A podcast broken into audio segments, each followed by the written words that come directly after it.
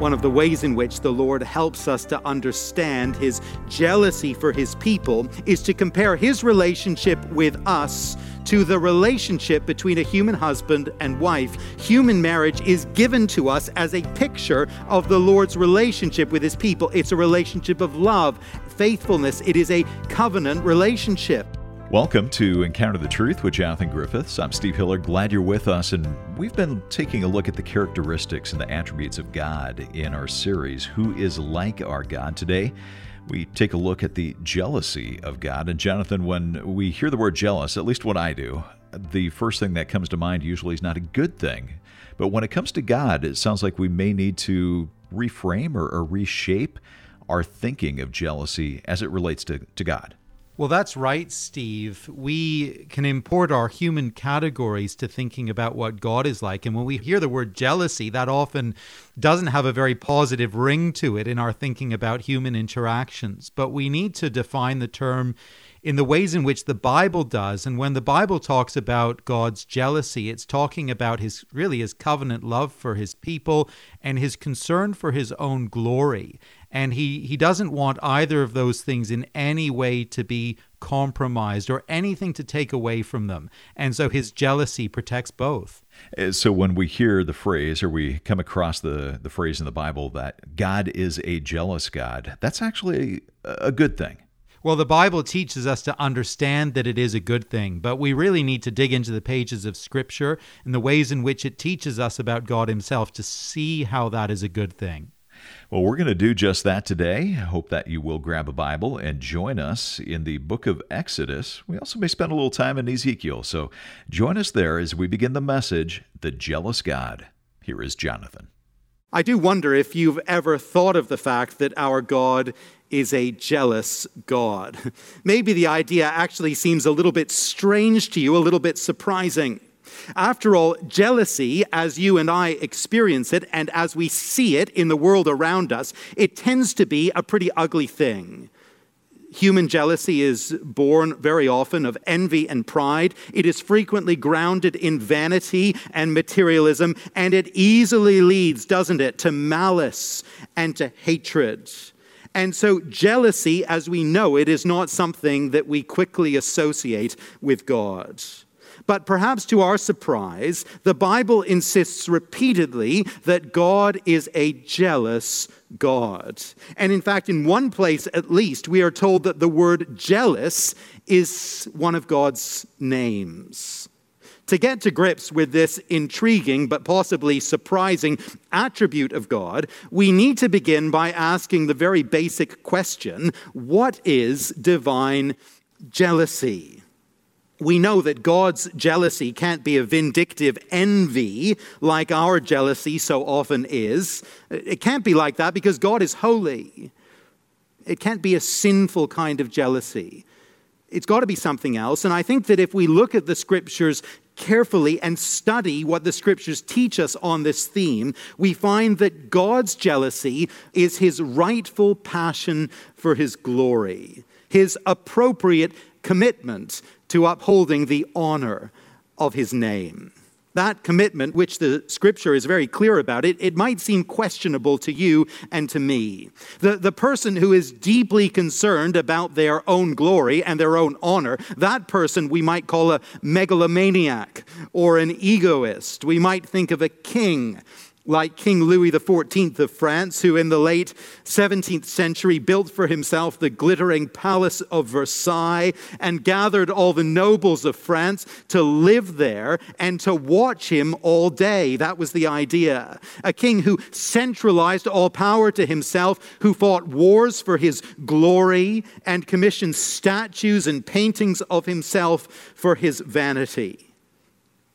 But there is a crucial difference between the egoists of this world and the God of heaven. Whereas the egoists and the megalomaniacs grab hold of power and glory out of an ugly, selfish ambition, whereas they grasp for something that is not rightly theirs, the Bible would remind us that the God of heaven is supremely glorious in and of himself. He is perfectly and thoroughly worthy of all honor and all glory. You see, it's right for God to be concerned for his honor and glory because he is actually worthy of all honor and glory. And so when the Bible tells us that God is a jealous God, it is simply telling us that he has an appropriate concern, a rightful zeal for his own glory. Now, in considering this great theme, I want to explore how God's jealousy is expressed in his work of judgment and his work of salvation. And then, having said that much, I'd like to think together about how it should shape the way we live as his people. So we begin with God's jealousy in judgment. When we think of God's work as judge, we might often think of him upholding moral principles of right and wrong, of avenging evil and pursuing the cause of the oppressed, and so on. And of course, the Lord, in his justice, he does those things. In that sense, the analogy between God the judge and a human judge in a human court, it's quite a helpful analogy. We, we imagine God operating in that way, and of course, he does operate in that way. But when it comes to God's judgment of sin, his punishment of evil, there is another dynamic at work, perhaps even a more fundamental dynamic that takes us beyond the analogy with a human judge, that goes beyond the simple enforcement of moral rules.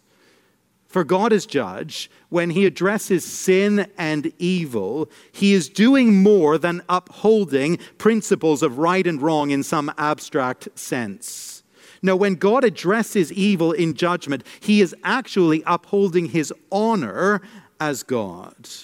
In judging sin, God is demonstrating his jealousy for his name.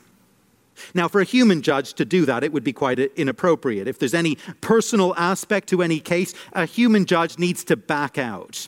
The American Bar Association requires, and I quote, that a judge shall disqualify himself or herself in any proceeding in which the judge has a personal bias or prejudice concerning a party or personal knowledge of facts that are in dispute in the proceeding. You see, the work of a human judge cannot have any personal aspect to it. But you see, for the God of heaven and creator of all the earth, the judge of all the world, for him it is always personal. When Jesus was asked in Matthew 22, What is the greatest commandment? he replied by saying, You shall love the Lord your God with all your heart and with all your soul and with all your mind. This is the first and great commandment the heart of God's commands is the command to love Him with all our being. And seen in that light, all sin, all wrongdoing, all of it is a sin against God Himself. All sin involves a failure to love God and honor God as we ought to love God and honor God. You see, that's why King David when he commits adultery and is involved in murder. It's why he can cry out to God in Psalm 51 and verse 4 Against you and you only have I sinned and done what is evil in your sight. Uh, yes, I took advantage of one person and I caused the unjust death of another. I've done wicked things, but at the end of the day, my sin was fundamentally against you, God. I, I didn't love you, and I didn't honor you as I should. Now, in taking that posture and making that statement, David was speaking as one who knew God and understood something of who God is.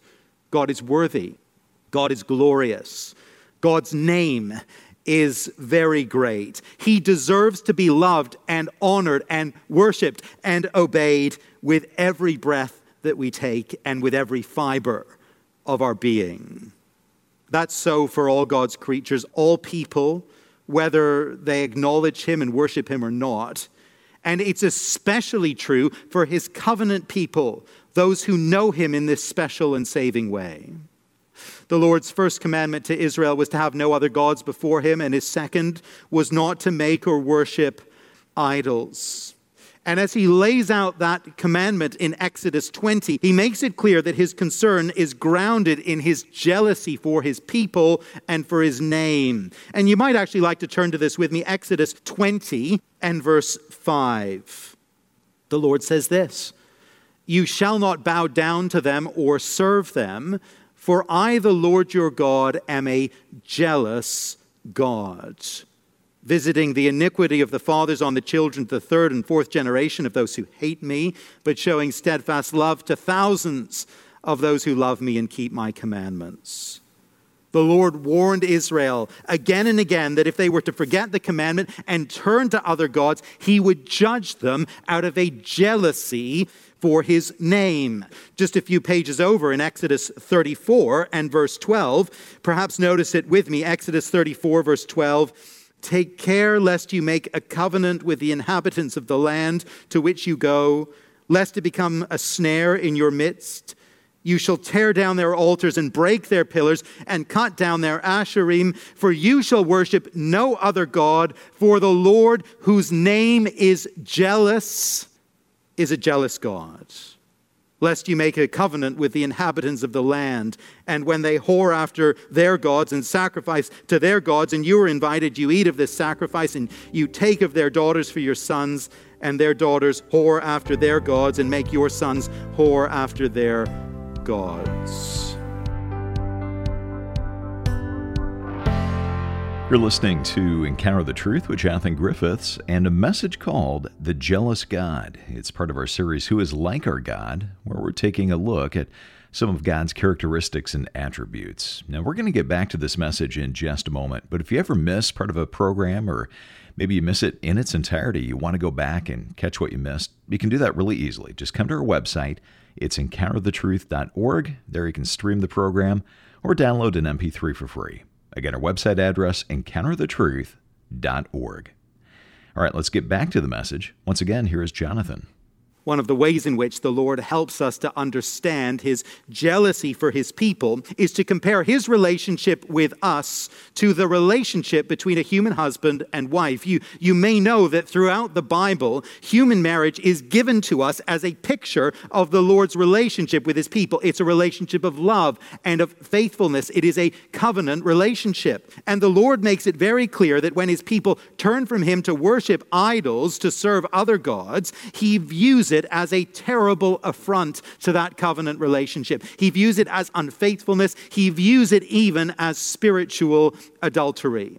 And in various places in the scriptures, he shows us that this spiritual adultery, it rouses his jealousy. In Ezekiel chapter 16, the Lord pictures his people as his wife, and he speaks of their idolatry as this kind of a spiritual adultery. And when he promises to judge that sin, as he does promise to judge it, listen to how he describes that coming judgment. Ezekiel 16 and verse 38. The Lord says this, and I will judge you as women who commit adultery and shed blood are judged, and bring upon you the blood of wrath and jealousy. It's very arresting language. It's hard to hear that on one level, and, and the rest of the chapter, Ezekiel 16, is similarly unsettling. But I think those words in Ezekiel 16 actually give us a deep insight into the heart of God. They teach us something profound about Him. See, if you picture a husband or a wife whose beloved has been unfaithful to them, if you consider that heartbreaking scenario, for that person to react to the discovery with a kind of a you know, shrug of the shoulders, with indifference, for that spouse to declare that they don't really care all that much, see, that would be absolutely shocking, wouldn't it? Actually, it would say that the spouse who has been wronged actually didn't love their husband or their wife all that much anymore. Indifference to unfaithfulness, it shows a lack of love, doesn't it? But the Lord, He is passionate in His love for His people. He's passionate for the glory of His name. And because of that, He is a jealous God. Ultimately, God's jealousy for his glory will move him not only to warn his people, but to judge the world.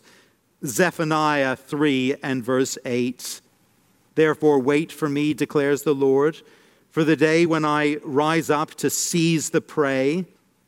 For my decision is to gather the nations, to assemble the kingdoms, to pour out upon them my indignation, all my burning anger, for in the fire of my jealousy all the earth shall be consumed. Now, on one level, I think we, we do find this a little hard to process. We, we get the idea of right and of wrong, of punishment for infractions against legal principles that exist for the common good. The thief and the murderer, they should be paid back for their crimes. That makes some sense to all of us, I think. But this deeper principle of God's glory and his jealousy for his name as a basis for judgment, that's a little harder for us to get.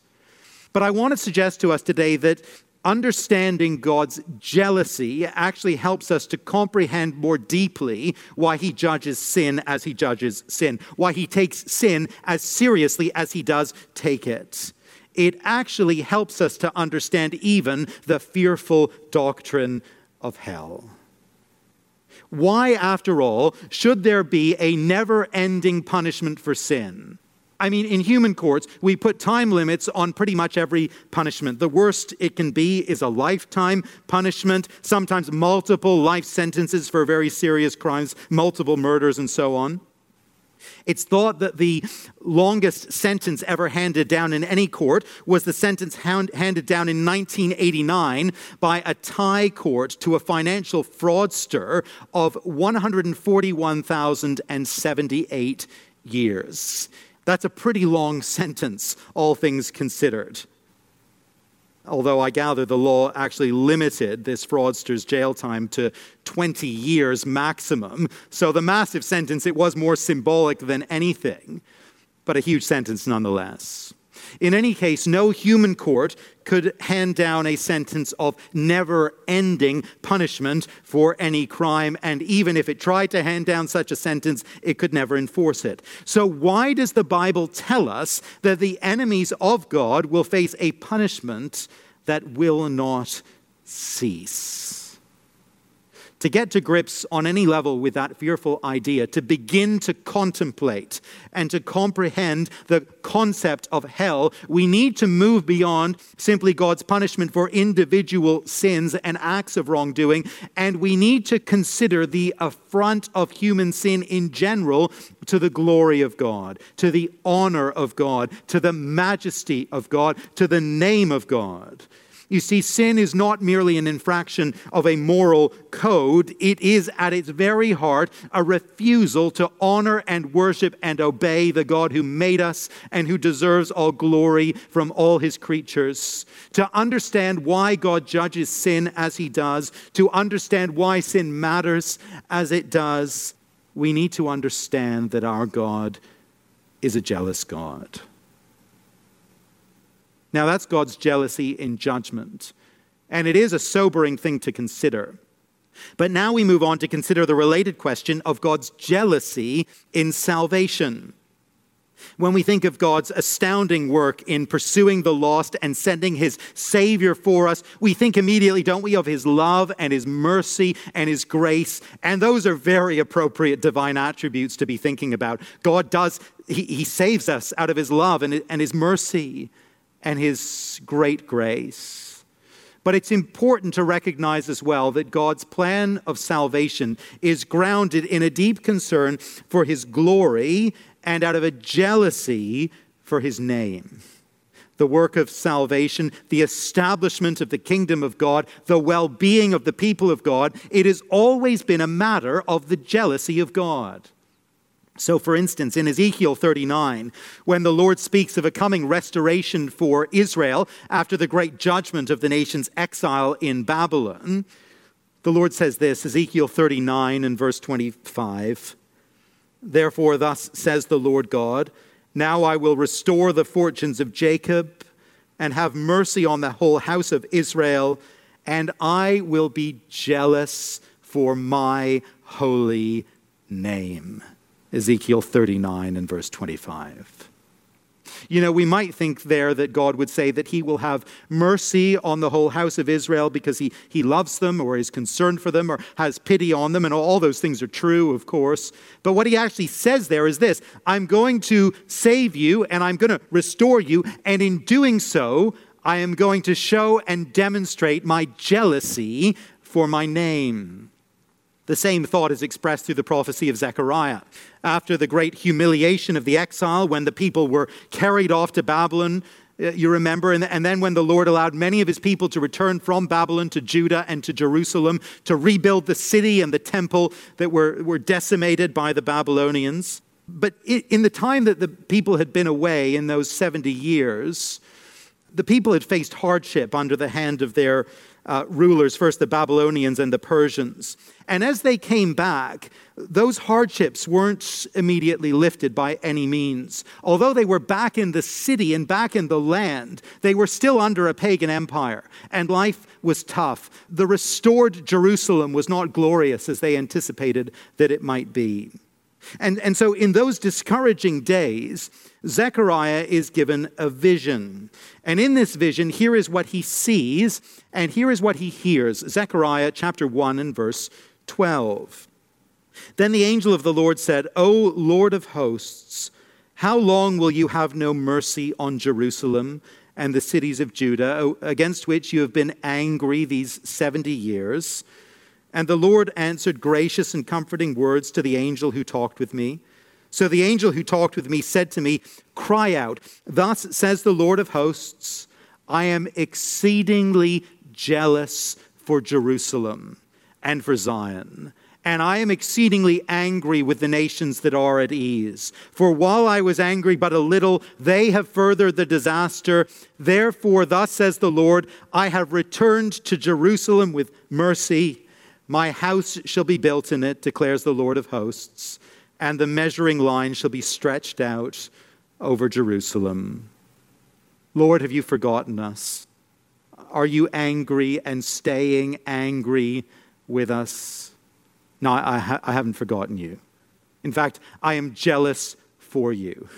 And I'm going to act in mercy because I am a jealous God, jealous for my people, jealous for my city.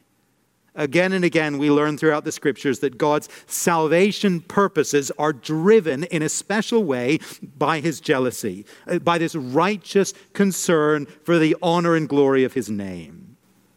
In Isaiah chapter 48, speaking to Israel in the context of judgment for sin, the Lord says he's going to spare them from destruction, and here's why he's going to do it Isaiah 48 and verse 9 For my name's sake, I defer my anger. For the sake of my praise, I restrain it for you, that I may not cut you off. Behold, I have refined you, but not as silver. I have tried you in the furnace of affliction. For my own sake, for my own sake, I do it. For how should my name be profaned? My glory I will not give to another.